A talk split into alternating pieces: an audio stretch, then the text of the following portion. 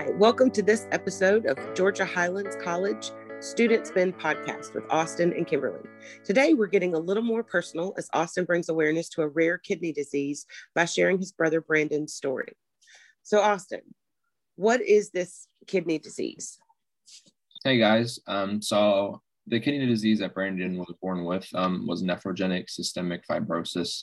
He was born on uh, December 24th, 1984, and he was born with a very rare kidney disease at the time. It was noted that he was like the fifth or sixth person to be born with at the time. Um, he was on all types of newspapers and stuff when it came out and stuff like that. And his, his life is pretty well documented. The doctors pretty much told my mom that he probably wouldn't live up to be 20. But for the most part, he had a pretty normal childhood and he grew up normal. But over time, you know, with the disease, his body started to shut down because basically the disease uh, affects your kidneys. Pretty much what it is is it, ha- it makes it where your kidneys don't filter out like the waste, and so he can't really use the bathroom normally and everything. His body kind of keeps all the waste inside, and so he kind of shuts down your body over time. So I saw him as normal until I was probably like five, six to nine years old. But once I got started going to like middle school, um, he started to have like a lot of troubles. Started having to go into dialysis so he can filter his body out. And um, some doctors wanted to give him some experimental medicine. We wanted to keep him as long as we could. So my mom thought it was uh, the only decision that we really had. And so he got that. And then over time, the medicine actually made his condition worse. And basically, um, it destroyed his legs for the most part. His legs pretty much went into like he couldn't move, he couldn't walk for the most part. He could barely use his legs, and it's just it pretty much shut his body down. And it was horrible to see him get worse from what he already had.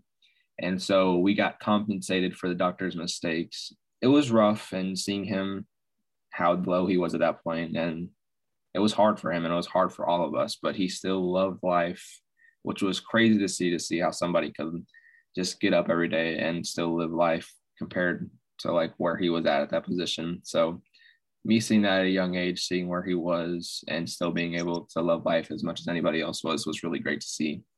But we got compensated and we were able to buy him his dream house and like, and he loved outdoors. So we bought him like a Kubota and we would go out riding into the woods and stuff like that. But at the cost of Brandon's health, it was really hard for our entire family. So probably five or six years later, he started his kidney problems started getting really, really rough on him. And it pretty much went down to the point where the doctors said it would. Uh, he made it to 24 years old and he died. Um, it was March 14th of 2012. And um, it was a really symbolic morning when he passed away because we all knew he wasn't in pain anymore and he was able to just be happy and be with all his family members and everything like that. It was really, there wasn't really much pain. It was much, I felt happy after he passed away because I knew he was living, he was going to be able to live a life that wasn't filled with pain and laying in bed 24 7 and just, he was happy. But being able to see him happy a majority of his life, even though he dealt with, with what he dealt with, was very meaningful to me. And I still take a lot of that with me to this day. Austin, thank you so much for sharing your brother's story.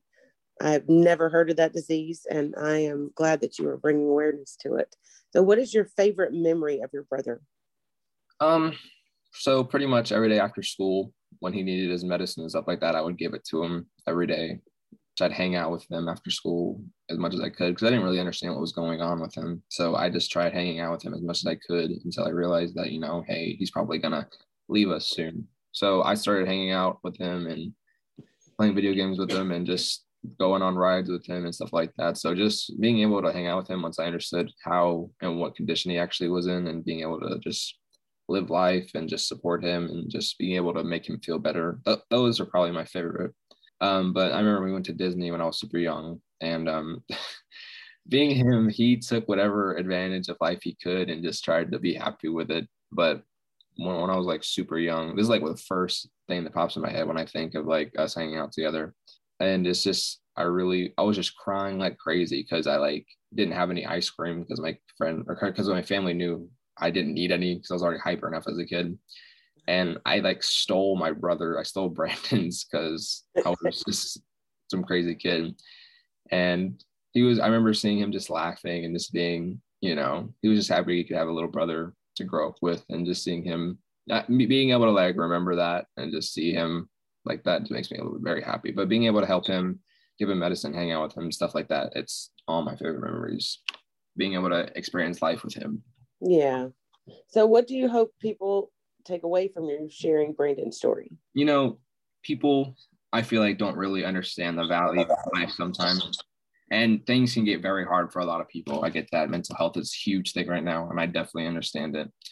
The thing I take away from Brandon's story, I hope that people can take away from it is that, you know, life can get very hard. And for my brother, he had it worse more than a lot of people, but he still, you know, got out of bed, did what he could, and just lived the best life that he could. And that's what I try to live with every day because I know I'm probably never going to be that down that bad. And I know life is, you know, sacred and it's, I enjoy it and live it to the fullest as much as I can. So just love life as much as you can, embrace it, embrace what you have, and um, just, you know, stay blessed, know what you have, and just love the life that you have. And uh, I hope that's what you can see through Brandon's story because that's what I try to live with every single day.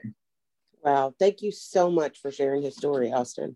Oh, yeah. I love doing it. It's a, uh, I remember we had the laws of life essays in high school was pretty much what I wrote about every single year because that's like the most meaningful thing to me. So yeah, I'm glad I love to share his story. It's definitely something that means a lot to a lot of people and uh, means a whole lot to me and my family. So I'm love to share it. All right. Well, that's all we have today, folks. All right. Austin, thanks for sharing this story, and we will see y'all in two weeks. All right. See you later, guys.